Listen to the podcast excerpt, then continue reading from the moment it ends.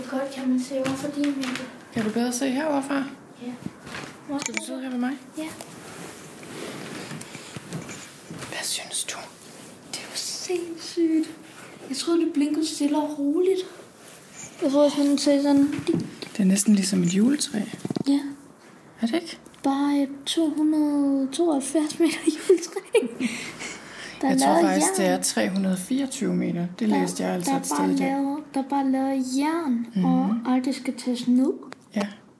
Så man kan kalde det et... Øh, I stedet for, at man kalder det et juletræ, så kalder man det et alderstræ. Et hvad? Et alderstræ. er det ikke rigtigt, far? I stedet for at kalde det et juletræ, så kalder man det et, øh, et, evig, et evighedstræ. Mm-hmm. Eller det kan være, at den bliver taget ned på et tidspunkt i verden.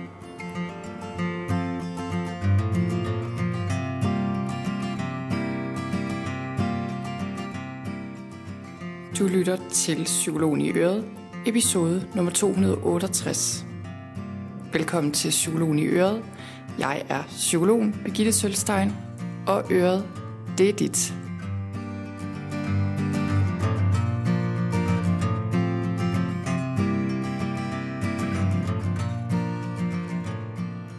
Velkommen til, og god morgen. Jeg sidder her i min sofa i en lejlighed i Paris og kigger ud på Eiffeltårnet. Og det du lytter til her, det er den første af forhåbentlig flere Slow Travel podcast episoder. Jeg er taget afsted på en rejse med min familie, og vi skal være afsted i syv uger, hvis alt går vel, hvis det går godt, og hvis alt går efter planen. Det gør tingene jo aldrig rigtigt. Men, øh, men det er planen, og øh, vi har lige afsluttet den første lille del af vores rejse, som har været her i Paris. Og det vil jeg gerne dele noget om i dag. Og øh, jeg besluttede mig for at dele sådan fra sektioner af vores rejse, fordi jeg tænkte, altså vi har gjort os mange tanker om den her tur, og, øh, og den her podcast episode og den her del af rejsen har handlet om at gøre det enkelt, selvom vi er på storbyferie. Og, øh, og det, det her med overhovedet at komme afsted og også være her især, det handler også rigtig meget om, eller for os i hvert fald har det handlet meget om, hvordan gør man det med et barn, der har særlige behov. Og, øh, og jeg tænkte bare, at der sikkert også er andre, eller jeg ved, der er andre derude, fordi det er noget, I har spurgt mig om øh, før, når, når jeg sådan har luftet ideen om det her med, at vi skal ud og rejse. Jeg ved, at der er andre derude, der også sidder enten med børn med særlige behov, børn med, øh, det kan være en kronisk sygdom, eller det kan også være børn med angst, eller det kan være et eller andet andet i familiesituationen, der gør det udfordrende, det her med at rejse. Så, så det var det ene, jeg gerne ville dele lidt omkring, hvordan vi har gjort. Og, øh, og så det andet er meget det her med slow travel og holde det enkelt. Og øh, jeg tror egentlig mest, det er for min egen skyld, først og fremmest, fordi af natur, der er jeg bare sådan en, der bare vil nå det hele, og se det hele, og øh, læse om alle tingene, og vide alle tingene, og altså, det, det ville ligge til min natur at tage til Paris i de her 3-4 dage, som vi har været, og så bare styrt rundt og nå så meget som muligt. Og stå tidligt op og gå sent i seng, og ende med slet ikke at kunne sove og være helt udmattet, og, og på en eller anden måde, ja, at det bare bliver for meget. At det bliver alt andet end slow travel. Men øh, for det første, så synes jeg, jeg synes faktisk, Paris indbyder til det, øh, og især når man kommer lidt mere sydpå, indbyder det til mere slow travel, men det er også nødvendigt. For vores vedkommende er det fuldstændig nødvendigt, hvis vi skal have det til at fungere for hele familien. Men jeg tror egentlig for mange mennesker, måske for alle, er det en god ting. Øh, det her med at tænke på, hvordan kan jeg få mere kvalitet frem for kvantitet ind i min ferie. Og også, ja, hvordan kan jeg tage det roligt, take it slow, og på en eller anden måde få mere nærvær øh, ind i ferien, og på den måde få nogle andre oplevelser. Og det er snart sommerferie, sandsynligvis for dig, når du lytter til den her episode, så det er, en, det er et godt tidspunkt lige at blive mindet om det her med, hvor vigtigt det er at få slappet af i ferien, og, øh, og tage den ro, uanset om du skal rejse eller ej. Så, øh, så det er det. Det er planen med den her podcast episode. og beklager min stemme, hvis den er lidt rusten. Jeg tager lige en tør min te. Jeg, øh, det blev ret sent i går. Det du lyttede til lige her inden podcast-episoden gik i gang, det var min søn, der havde fået lov til at være længere op. Og øh, han fik lov til at se Eiffeltårnet kl. 11, der hvor det glimter, lidt ligesom et juletræ. Og, øh, og det var bare en af de små, mange, mange fine stunder, vi har haft her de seneste dage. Øhm, nå, men i går, der gik jeg egentlig ud, ved tidtiden gik jeg ud, fordi jeg tænkte, jeg tog min bærbare under armen og tænkte, om så forbereder jeg lige øh, at skulle optage den her podcast episode, fordi vi skal afsted i dag, så, øh, så tiden var ved at være gået, og jeg ville gerne, gerne gøre det i Paris. Og så øh, var planen, at så kom jeg hjem, og når min søn og mand og datter så var gået i seng, så kunne jeg optage den her episode. Og jeg, for det første, jeg kom ud, og det var virkelig skønt at gå den her aftentur her i kvarteret. Vi bor lige om hjørnet fra, fra, fra Eiffeltårnet, altså lige om hjørnet. Og det er vist, jeg mener det hedder det syvende arrondissement, meget, meget fint kvarter. Men også, øh, i hvert fald her hvor vi bor, sådan nogenlunde lokalt kvarter. Virkelig, virkelig skønt. Og, øh, og jeg gik ud på gaden der kl. 10, og jeg, jeg er totalt af mennesker normalt derhjemme i Danmark. Og så jeg tænkte, øh, da jeg gik ud, når man kan videre med alle er gået i seng mere eller mindre. Altså det vidste jeg jo godt, de ikke var. Men da jeg så kom ud, blev jeg mindet om, at selvfølgelig er de ikke det her i fra Paris. Alle var ude, alle sad på restauranterne og fik aftensmad og vin og sad og snakkede og sad på fortogscaféerne og bistroerne, og det var simpelthen så hyggeligt. Og det var overhovedet ikke oplagt at sætte sig med en bærbar nogen som helst steder. Altså det, var, det, det virkede bare helt, helt malplaceret. Så det lød jeg være med. Så jeg gik lidt rundt og snusede stemningen ind og kiggede ind ad en dør, hvor der var en balletskole, der var i gang med undervisning. Og altså sådan, kender I det? Den der måde, man bare sådan kan gå rundt på øh, i en ny by eller et nyt sted. Og, øh, og bare, ja, bare være der. Det gjorde jeg. Så satte jeg mig ned på et sted hernede på hjørnet og fik et glas rødvin, selvom jeg drikker egentlig ikke sådan rigtig rødvin længere, men det, det blev jeg bare nødt til lige der midt i Paris. Og sad der og filosoferede lidt over, hvad jeg vil sige her i podcast-episoden. Så gik jeg faktisk hjem, og vi havde den her stund ved Eiffeltårnet, og så optog jeg den faktisk derefter kl. 23. Men det, det blev ikke særlig godt. Jeg var alt for træt. så så, øh, så den, allerede da jeg gik i seng, så tænkte jeg, ej, det går ikke. Jeg må optage den igen, når jeg står op. Og så det er så det, jeg sidder og gør nu, og når forhåbentlig, inden min familie vågner. Øhm, og jeg ved ikke, om man kan, jeg ved ikke, om man kan øh, høre lydene. Kan man det? Sådan høre trafikken og folk lidt. Vi bor på 6. sal, så øh, vi er lagt op, så der er sådan meget stille og roligt heroppe. Men øh, man kan høre byen vågner Øh, klokken er halv otte nu, tror jeg, så det er ikke, fordi det er så tidligt igen. Og den første, den første morgen, vi kom herned, slog min datter i sengen i lang tid, og hun lå bare helt stille og var vågen, opdagede jeg. Og så kom jeg ind, og så sagde hun, mor, jeg ligger bare lige her med storby i ørerne. Og det synes jeg var meget fint. Og det, øh, jeg tror egentlig, det er en af de ting, jeg gerne vil give mine børn ved at rejse det er det der med de nye indtryk og de nye lyde.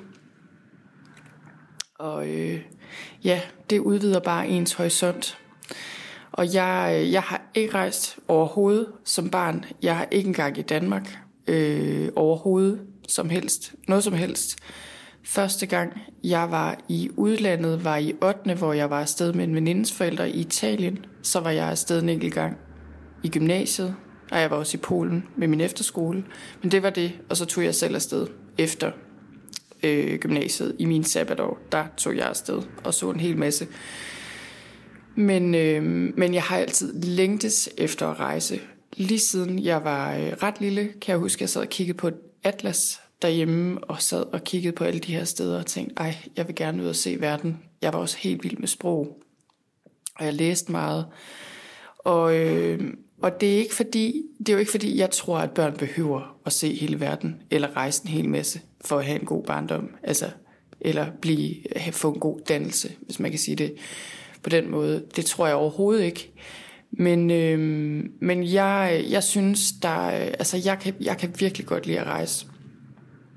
Og vi har ikke gjort det ret meget siden efter vi fik børn, fordi min søn har epilepsi, og der har været rigtig meget med ham, som har gjort, at vi ikke har tur rejse. Det er ikke fordi, vi ikke har kunnet. Øh, vi har egentlig, vi har spurgt læger et par gange, og de har altid sagt, at det er helt fint, så længe I bare tager et sted hen, der er et hospital i nærheden. Jeg, øh, jeg, jeg synes ikke, jeg har haft nerver til det de første mange år. Øh, så vi har ikke rejst ret meget. Vi har lidt. Vi har været, så har vi valgt lande, der ligesom har været, hvor der har været styr på tingene. Øh, vi har for eksempel været i Schweiz, da børnene var små. Vi har været i Island øh, en enkelt gang, da min søn var helt lille. Vi har været i Berlin. Øh, vi har lige været sådan nogle få steder, Sverige og Østrig, men ikke så meget. Men øh, nej, hvad vil jeg sige ved det? Jo, jo, vi har, vi har ikke rejst ret meget, og der kom et punkt nu her, øh, eller sådan efterhånden er det blevet tydeligt for os, at okay, den her, den her epilepsi, som min søn har, det er noget, vi har håbet har gået over, eller kunne behandles eller medicineres i mange år. Det ser ikke rigtig ud til at komme til at ske. Det er i hvert fald ikke sket endnu. Så der kom et punkt, hvor jeg tænkte, okay, det her går ikke over. Vi bliver nødt til at gøre tingene alligevel.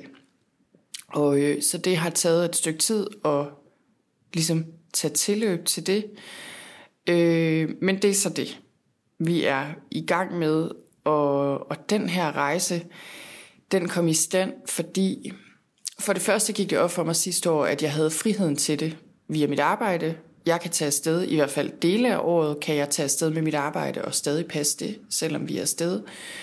Og, øh, og så her i starten af året havde jeg en snak med mine børn, hvor min søn, som ellers kan have utrolig svært ved at overskue noget som helst, hvis det ikke er kendt, øh, virkelig, altså selv de mindste ting kan være enormt svære og udfordrende og stressende, og I derude, der også har børn, der har store kognitive vanskeligheder eller har brug for forudsigelighed, I ved, hvad jeg mener.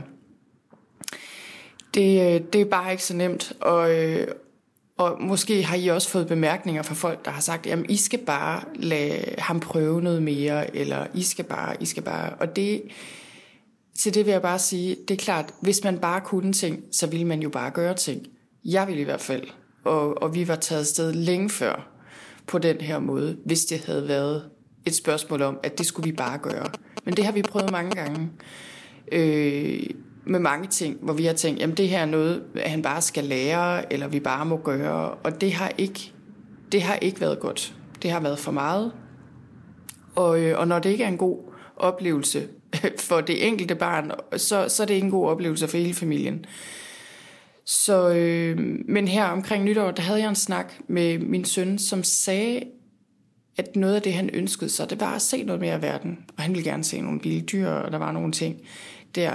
Og det gik op for mig, at selvfølgelig, selvom man har store begrænsninger, og selvom mange ting er svære, så vil man jo stadig gerne tingene. Og det var en af de ting, der gjorde, at jeg gik hjem til min mand og sagde, ved du hvad, jeg tror, vi skal prøve at se at komme afsted. Og kombineret med, at, der, at vi havde haft en lang periode, hvor der havde været mere ro på den her epilepsi, end der har været længe, så tog vi faktisk, i første omgang besluttede vi os for at tage til Canada og køre på tværs af landet i autocamper fra vest til øst.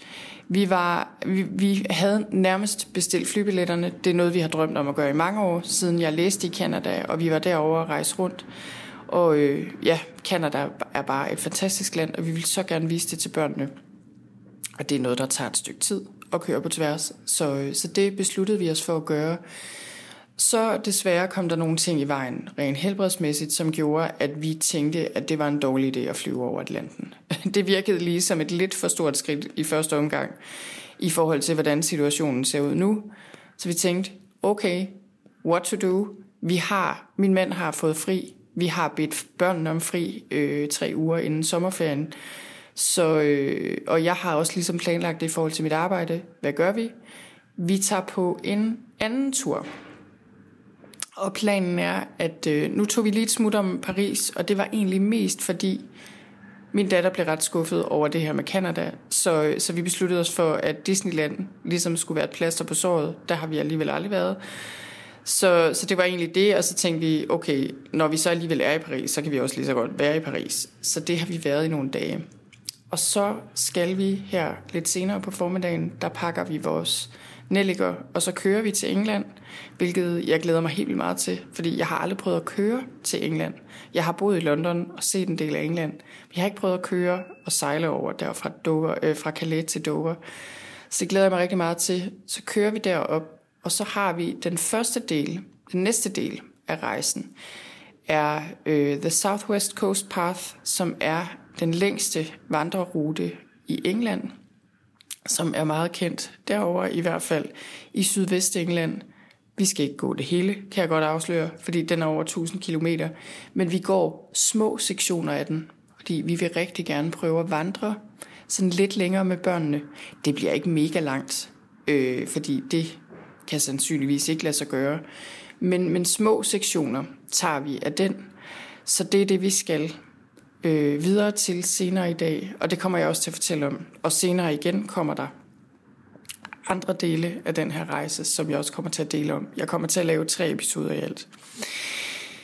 Så øh, ja, det var egentlig bare, øh, det var sådan lidt om baggrunden for det hele. Og så vil jeg sige, i forhold til vores overvejelser med at komme afsted og gøre det her til en god ferie for alle, hold det enkelt, hold det slow, gøre det til noget, et barn med særlige behov kan være i, der, der tænker jeg jo bare, at, at noget af det, man må gøre, det er at sætte sig ned og finde ud af, okay, hvad skal der til, for at det her kan blive en god tur for alle, inklusiv mit barn der har brug for struktur og brug for at vide, at han ikke bliver kastet ud i noget, han ikke kan overskue.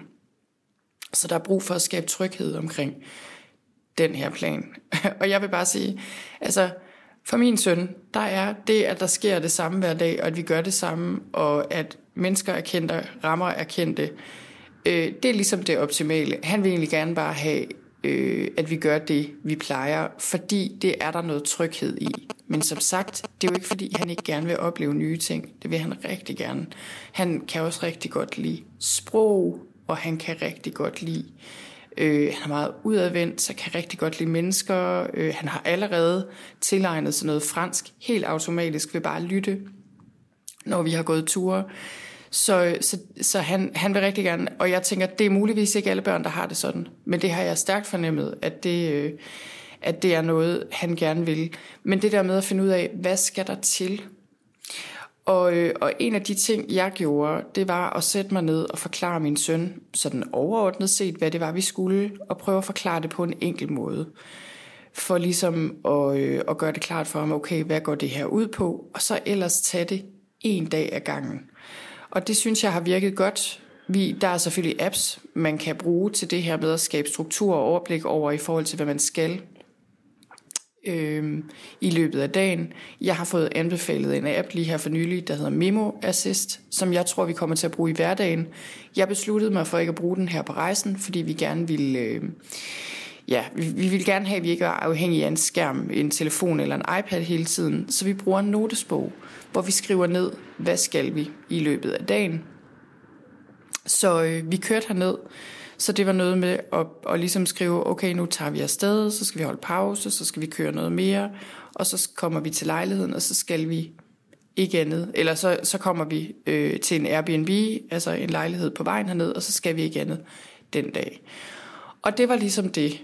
Og det øh, snakkede jeg lidt med ham om, og noget af det, jeg også siger, som jeg synes hjælper meget, det er, at jeg siger, prøv at høre, vi er her, du siger til, hvis det bliver for meget, eller hvis du bliver for træt. Du skal ikke noget, du ikke kan. Du skal ikke noget, du ikke vil. Og her kan der selvfølgelig være forskellige ting, der gør sig gældende. Jeg må bare sige, vi er kommet dertil langt om længe, og det har været øh, det har været en lang rejse, hvor det er gået op for mig, at det er det, der skal til i vores situation. Der er selvfølgelig ting, barn skal lære, og der nogle gange bliver man nødt til at blive udfordret. Men, øh, men vi er gået fra øh, ligesom at tro, at vores barn, det handlede om, at han skulle lære det samme, som alle andre skulle lære, og det kunne han, og det er jo også bedst, hvis børn kan det. Men, øh, for vores vedkommende er det noget med, at der er nogle vanskeligheder, der er blevet tydeligere og tydeligere med årene. Store, store vanskeligheder. Så det er blevet tydeligt for os, at det her handler om, at han skal kunne fungere i de her rammer, og det er ikke noget med, at vi skal tvinge ham til noget, eller prøve at lære ham noget, og der er slet ikke, når vi er ude at rejse. Og jeg synes, det har virket rigtig godt. Og i vores tilfælde, det er ikke sådan, at vi ikke kan lave om i planerne. Det er ikke på den måde, at man ikke kan sige, nå, nu bliver klokken 10 i stedet for klokken 11, eller nå, nu kører vi herhen i stedet for derhen.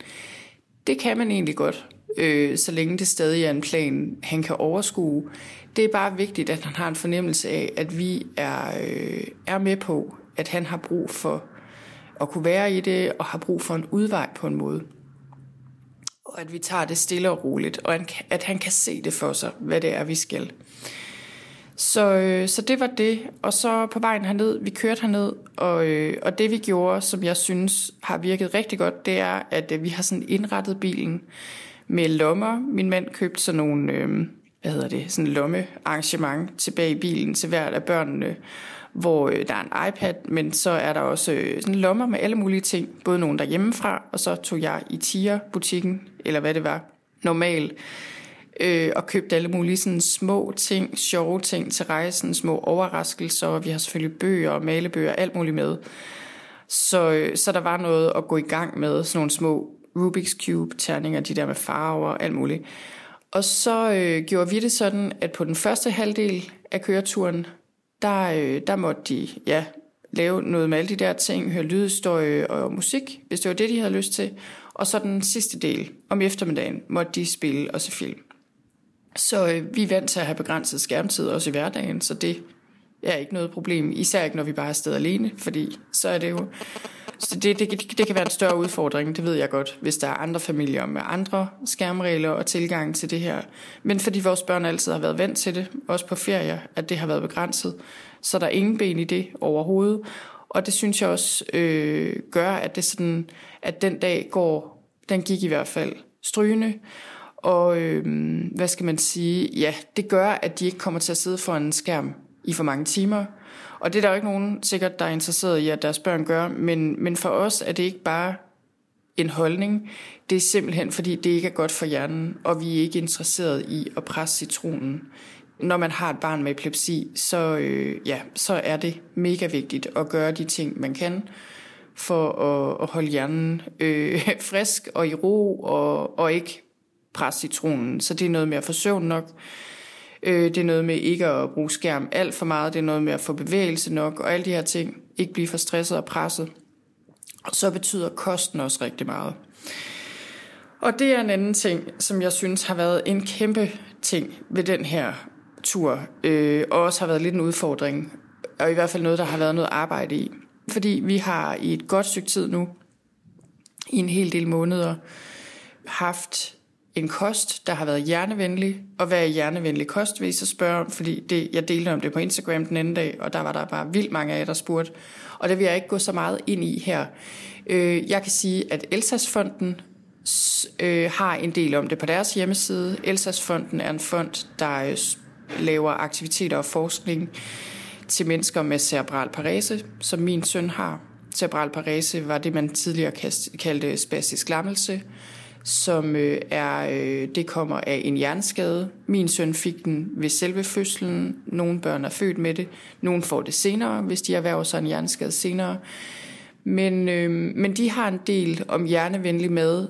Dybest set øh, er det øh, bare rigtig god, sund, nærende mad. Fjern alt det, der forstyrrer kroppen og nervesystemet. Øh, masser af gode, sunde fedtstoffer, Øh, man kan sige, at på mange måder minder det lidt om en sådan modificeret ketogen kost. Man bruger også ketogen diæt til behandling af epilepsi. Det har man gjort i over 100 år med rigtig gode resultater. Øh, man kunne også sige, at det var en antiinflammatorisk kost. Det, øh, ja, der er sådan forskellige ting i det, og jeg tænker også, det, det vil være lidt individuelt, hvad der virker for hvem. Det er noget, man må prøve sig frem. Jeg kan kun sige, at det gør en ekstremt stor forskel for os det gør det også for mig personligt at spise ordentligt. Det, jeg kan simpelthen mærke det på hele min krop og min sjæl. Det er ikke, fordi jeg er sundhedsfanatiker overhovedet, og jeg spiser alt muligt. Men jeg kan bare mærke, at når jeg holder mig til en kost, der, der hjælper min krop og min hjerne med god næring, så, øh, så fungerer jeg bare bedre. Nå, men det synes jeg har været en kæmpe ting, og det var faktisk øh, en af de ting, der gjorde, at jeg tænkte, okay, hvordan skal det lige fungere? Så det brugte jeg lang tid på, nogle dage op til, og min mor hjalp også. Hun har bagt brød og lavet et par gryderetter og kommet med lev på steg og ting og sager. Så vi tog afsted. Vi har sådan en køleskab i, i øh, bilen, som man kan sætte til bilen, og så havde vi to store køletasker med 100.000 køleelementer i, så vi havde mad til de første dage. Så det var et stort arbejde, men det fungerede rigtig godt. Vi købte ingenting øh, på vejen herned, så vi kunne bare, på nær lige når vi skulle tanke, så kunne vi bare holde pauser på hyggelige steder, i stedet for de her kæmpemæssige restepladser i Tyskland. Det fungerede rigtig godt. Vi fik ordentlig mad hele vejen herned. Vi havde aftensmad, vi bare kunne tage frem og varme. Vi endte så med at sove på en lille campingplads på landet i Tyskland, fordi ja, vejret var bare så godt, og vi havde udstyret med til det, så det gjorde vi. Og der øh, varmede vi min mors gryderet med kylling og bacon over en primus, og det var bare, det var bare så godt. Og det, øh, det synes jeg også bare er noget, der betyder noget. At, øh, at, altså for det første var det nemt, fordi vi havde det hele med, men også det der med at få ordentlig mad på sådan en tur, hvor det ellers godt kan ende lidt i tank med og alt muligt. Øhm, nå, og så øh, kørte vi videre den næste dag, og øh, den her tur gik bare simpelthen over al forventning, og vi var her i Paris om eftermiddagen, og det var sjovt at køre ind i Paris, synes jeg. Øh, vi kom heldigvis på en helligdag. Trafikken var egentlig stadig sådan lidt crazy, men den var til at overskue. Og vi kørte lige hertil og, øh, og parkerede, og vi, jeg linker til den lejlighed, vi bor i, fordi mange af jer har spurgt, fordi den har den her fantastiske udsigt. Det, det er en Airbnb-lejlighed, det kan jeg virkelig anbefale med børn. Jeg synes bare, det giver noget ro i forhold til versus at bo på et hotel. Nu har vi flottet os her, også fordi vi vidste, at vi skulle være her meget, så jeg ville gerne have en lejlighed, som var lige midt i det hele, hvor man stadig, øh, hvor det, ja, hvor det er dejligt bare at være her, lige her i selve lejligheden og i kvarteret, fordi jeg vidste, at det ville en af os komme til at være det meste af tiden. Nå, så øh, ja, så jeg synes, at øh, jeg synes, det er gået rigtig godt. Og øh, ja, hvordan har vi så gjort det?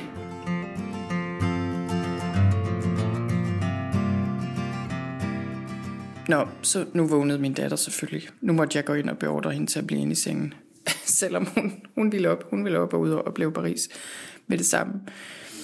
Øh, men jeg vil lige fortælle en lille smule mere om, hvordan vi har gjort det for at holde det enkelt her i Paris. Fordi det synes jeg egentlig også har lykkedes rigtig godt. Og det er jo det der med at ligesom prøve at tilgodese alle behov i en familie, og det kan bare være virkelig svært. Og øh, da vi kom til Paris den første aften, det var meget sigende. Vi så Eiffeltårnet, og min søn sagde, jeg vil ikke op i det.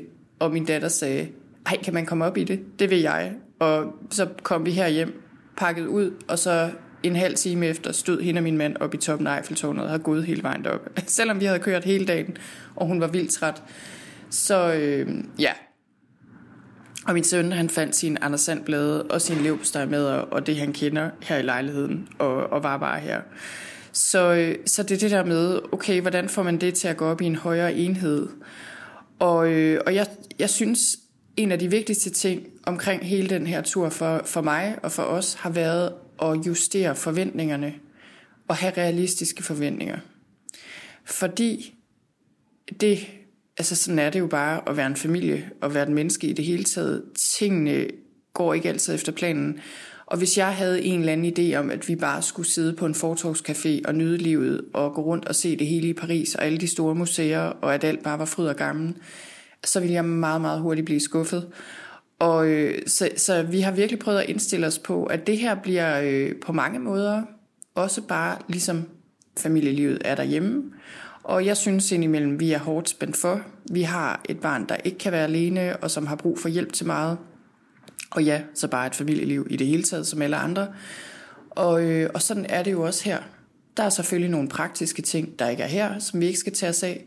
Men det er der jo så alligevel på mange måder. Vi skal stadig lave mad, og der er stadig tøj, der skal vaskes, øh, når det bliver beskidt, fordi vi har kun tøj med til en uge, og til gengæld skal man så også finde vej og finde ud af, hvad man skal, og finde alle tingene øh, her et sted, hvor man ikke ved, hvor noget som helst ligger. Så, så det, der, det der med at have realistiske forventninger, og sænke dem, og ligesom sige, okay, der bliver forhåbentlig gode stunder, men der bliver sikkert også udfordrende stunder, øh, ligesom der er i hverdagen.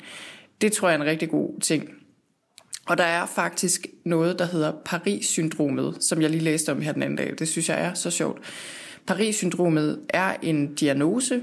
Den står ikke i diagnosemanualen, godt nok, men det er en ting, et anerkendt fænomen, som er øh, en tilstand af ekstrem skuffelse, når man besøger Paris, og det ikke lever op til forventningerne.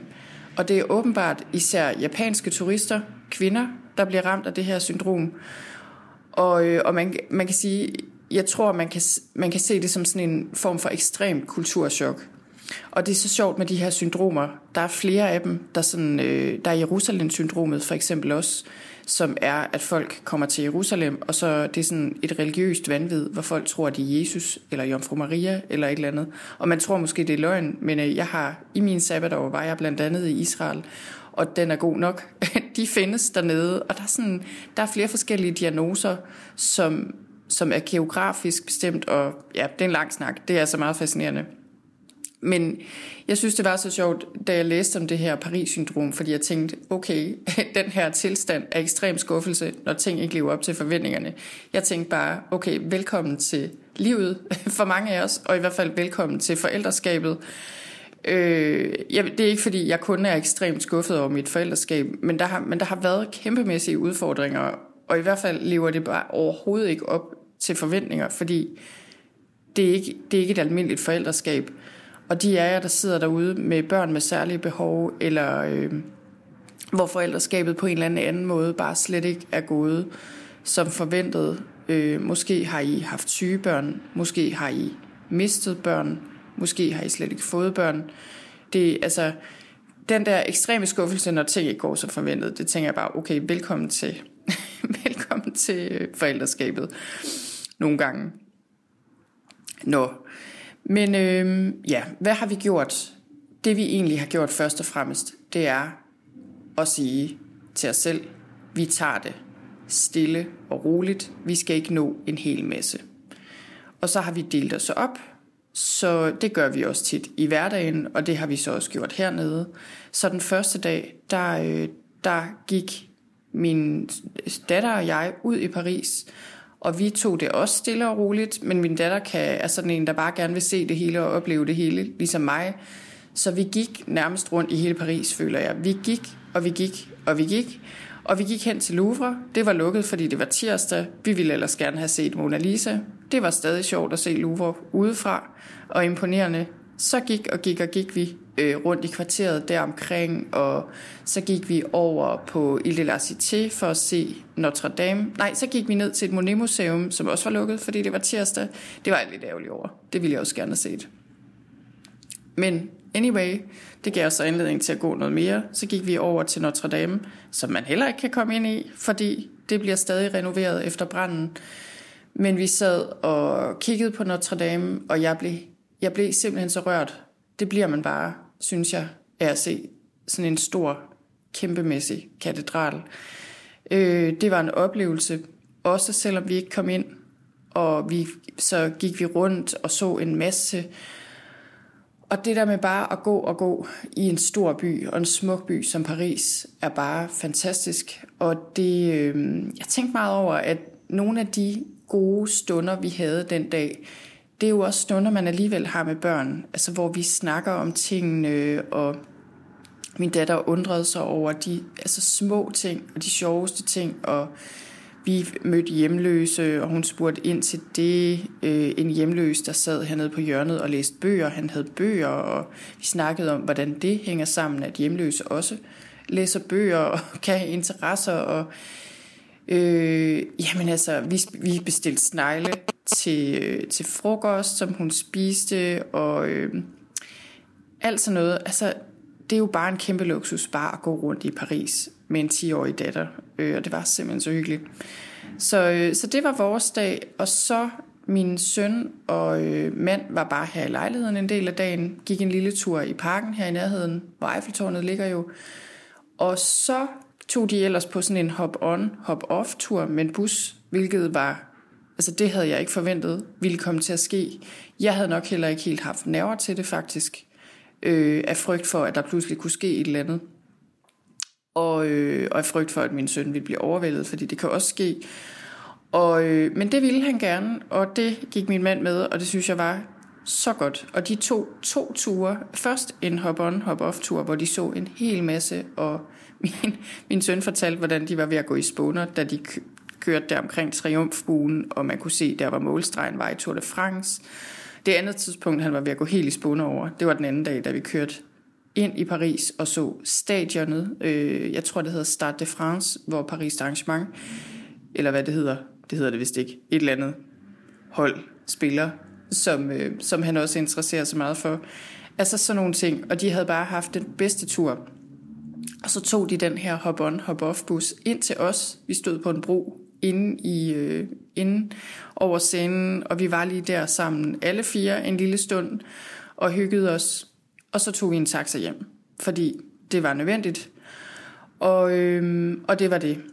Og jeg vil sige, det er også en ting, jeg synes er, øh, vi i hvert fald har erkendt, at en, en tur på den her måde i en storby med, med børn med særlige behov, og hvis man skal have ro på og have tingene til at lykkes, det er ikke nødvendigvis verdens billigste ferie.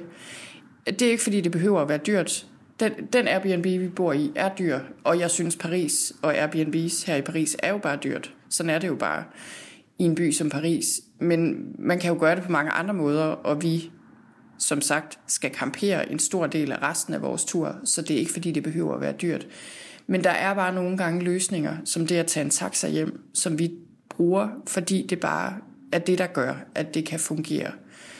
Øhm, det samme med maden, vi, altså fordi vi har brug for god mad, og, øh, og vi har brug for ikke bare at gå ned og købe den nærmeste croissant på hjørnet, og det gør vi jo også. Men, øh, men det, det er også noget, der koster noget ekstra.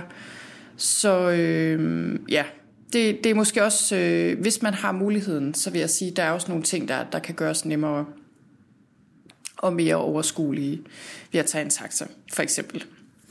Nå, men øh, så har vi, øh, hvad har vi ellers gjort? Jamen det er egentlig bare det. Så, øh, så var der Disneyland, som min mand tog afsted øh, til sammen med min datter, og det var jeg ham evigt taknemmelig for, fordi det orkede jeg virkelig ikke. Og de havde en super god dag derude, og der blev vi her. Øh, min søn viste heller ikke den store interesse i det. Hvis han havde gjort, så var vi taget sted. Men mit bud er, at så var det blevet noget med, at vi var kommet ind og så en halv time efter ville han ud igen, fordi det har vi prøvet adskillige gange med alt muligt andet. Tivoli for eksempel, hvis der har været for mange mennesker. Så vi blev herinde, og, øh, og vi havde en rigtig god dag, hvor vi bare gik ture her i kvarteret, gik ned og fik takeaway fra en lokal bistro. Øh, og hvor vi egentlig bare var her rigtig meget i lejligheden. Og det var, øh, altså, der var en del af dagen, hvor jeg lige skulle over ærgelsen over, at øh, jeg sad og kiggede i min guidebog og læste om alle de fantastiske ting, jeg bare havde lyst til at gå ud og se, som er lige om hjørnet, og som jeg simpelthen så gerne vil se. Så sådan er det jo, og det er fair nok. Det, man må gerne være skuffet og ærge sig lidt en gang imellem. Jeg havde også lige en af de der sammenligningskriser, som I sikkert også kender fra jeres eget liv på en eller anden måde. Men øh, for mig er det sådan noget med, at jeg ser andre familier lave ting sammen, hvor de bare kommer gående alle sammen med alle børnene, eller sidder på en café og hygger. Det kan også være et par, der sidder alene, hvor jeg tænker, okay, det har vi så ikke så meget af. Øh, fordi det er der ikke rigtig mulighed for særligt tit. Og det er også okay. Men jeg synes også til gengæld, at øh, jeg er god til at minde mig selv om, hvad jeg så får, og hvad vi har, på grund af, at vi har et barn, øh, der kræver noget ekstra. Så, øh, så for eksempel det, at vi overhovedet tager det valg og tage på den her rejse, det, øh, og, har, og også har prioriteret det økonomisk, det vil jeg sige er noget, det er jeg ikke sikker på, at vi havde gjort. Der er noget værdimæssigt og en evne til at prioritere, der har ændret sig for os, og øh, som vi er blevet bedre til, fordi vi ikke bare kan gøre som alle andre. Så, så det er noget med, synes jeg, vi ikke hænger i det der hamsterhjul på samme måde, som vi måske ellers havde gjort. Og øh, ja, der er mange ting i det, og, og jeg synes også bare, altså det at kunne have en dag her, hvor jeg bare har kigget på skyerne, der driver, og lyttet til noget fransk musik, og lyttet lidt til en lydbog om, om Paris' historie, og virkelig bare taget den med ro. Altså det havde jeg ikke gjort, hvis jeg bare var mig selv. Og jeg synes, det gav noget andet. Noget helt, helt særligt, som, øh, som de færreste måske har, når de bare er i Paris et par dage. Øh, fordi man har travlt med at se det hele. Så, så det er det der med at lade stemningen synke ind. Og, øh, og virkelig bare take it slow. Det synes jeg virkelig har en kæmpe stor værdi. Så øhm, ja, så det er det, og vi har haft en, øh, vi, vi har også haft en situation, som var svær, og hvor jeg blev rigtig bange, fordi det gør man nogle gange, når man har et barn, der går i kramper. Og dybest set er jeg bange konstant. Så når, vi, når jeg går tur rundt med min søn her i Paris alene, så øh, er der en del af mig, der konstant er på vagt og tænker, okay, hvad gør jeg, hvis det og det og det sker? Og der er bare, øh, det er noget, jeg har tænkt meget over, det der med forskellen på reel frygt for noget, man, man ved eventuelt kan ske, og så overbekymring. Det er to forskellige ting. Og jeg vil sige, jeg synes, jeg er blevet rigtig god til ikke at bekymre mig for meget om ting, der alligevel nok ikke sker, fordi det er simpelthen spild af tid. Jeg har, jeg har bekymringer nok over ting, der reelt set er sket, eller meget nemt kan ske. Så, øh, så det er det der med også at kunne nyde ting, selvom man ikke er 100% ubekymret, eller selvom man ikke er 100% afslappet. Så i går, især når vi var ude at gå tur, så var der en del af mig, der ikke var særlig afslappet, men jeg kunne godt nyde det alligevel. Og jeg vil også sige, altså hvis folk derude sidder og tænker, okay, det kræver jo en hel masse overskud, det her med at lave alt den her mad og få alt det her planlagt og gøre alle de her ting. Og jeg vil sige, ja, det gør det. Det har krævet noget tid og noget energi. Men vi bliver jo også udmattet, og vi bliver også kede af det. Og jeg bliver også især ramt af omsorgstræthed, som man kalder det. Altså det her med, det er bare udmattende og kræver helt vildt meget øh, på den følelsesmæssige konto at tage sig et barn, der er noget med på den her måde. Og det, øh, og det blev jeg også ramt af i går, hvor vi havde en situation, hvor jeg blev rigtig bange. Men så tænkte jeg, da det ligesom var drevet over, og tingene var faldet til ro, så tænkte jeg, okay, men det her er sådan set ikke så meget anderledes end hverdagen.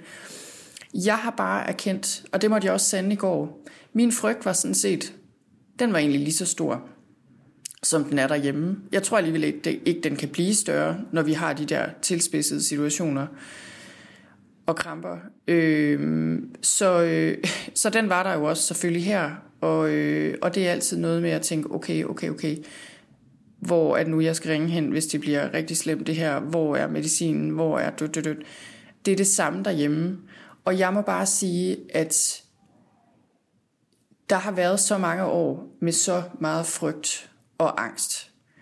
Og sådan er det jo bare nogle gange, og det tænker jeg naturligt nok, når man har et familiemedlem, der har en sygdom, eller som har angst, eller et eller andet andet, som, øh, som kan eskalere til en situation, der bliver akut på en eller anden måde. Men jeg må også bare sige, i det omfang, jeg har lyttet til min frygt, og som årene er gået, altså der, der kan også ske det, at ens verden er blevet meget lille, og det synes jeg på sin vis er sket for os.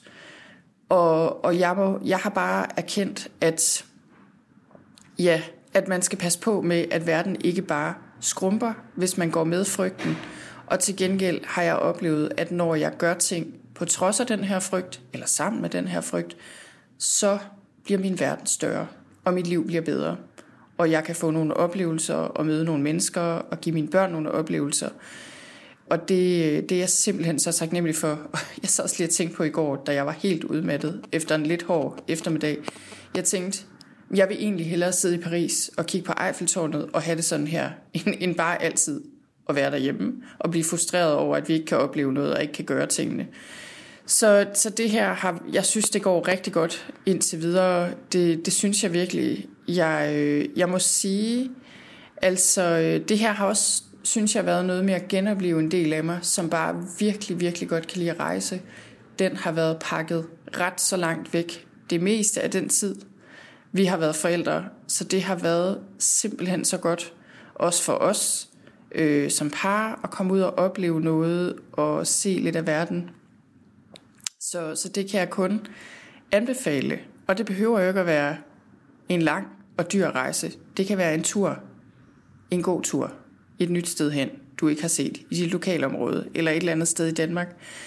Men overvej det lige, hvis der er et eller andet, I som familie har lyst til at gøre, eller du har lyst til at gøre, men ikke gør på grund af frygt, eller fordi du ikke kan overskue det, så, øh, så overvej det lige igen og finde ud af, hvordan kan du gøre det her? Og også, hvordan kan du gøre det på en måde, hvor du holder det enkelt og tager det med ro, så det bliver så afslappende som muligt, øh, og så det bliver en god tur. Så, øh, så det var det, og, øh, og så vil jeg lige sige her til sidst, at nu er det efterhånden snart sommerferie, sikkert for mange af jer, der lytter med derude, og det jeg egentlig bare lige vil sige med det her til sidst, det er, at når der er ferie, og også i hverdagen jo, men også når man er på ferie, så er det vigtigt det her med at få noget ro ind i dagene, og, og det er derfor, jeg har lavet sommerro. Og det er også vigtigt for mig på den her tur, især også fordi den er så lang, at jeg lige tjekker ind med mig selv, tuner ind, trækker vejret, finder noget ro for mig selv en lille stund hver dag. For at kunne være der for min familie, og for at kunne være mere nærværende nu, hvor vi er i gang med at opleve alle de her ting. Og også for at kunne øh, ja, lade op og være klar og frisk til et nyt arbejdsår, eller en ny, øh, en ny hverdag efter sommerferien. Det er mega vigtigt, og, øh, og det er en ting, jeg, jeg håber, du vil tage med dig. Den her idé om at holde det enkelt og gøre det slow og finde en lille smule ro hver dag, uanset hvad du skal eller ikke skal her til sommer. Men som sagt, hop ind og tjek Sommerro ud på min hjemmeside, og så håber jeg også, at du vil følge med her på podcasten. Der kommer som sagt et par episoder mere, inden jeg går på sommerferie. Du kan også følge med på Instagram. Det er ikke hver dag, jeg lægger noget op derinde, men det, jeg gør det et par gange om ugen, for at vise jer, hvad vi laver og hvad vi har gang i. Jeg hedder Psykolog B på Instagram, så der kan du også hoppe ind og finde mig. Og så vil jeg ellers bare sige tak for nu, og tak fordi du lyttede med.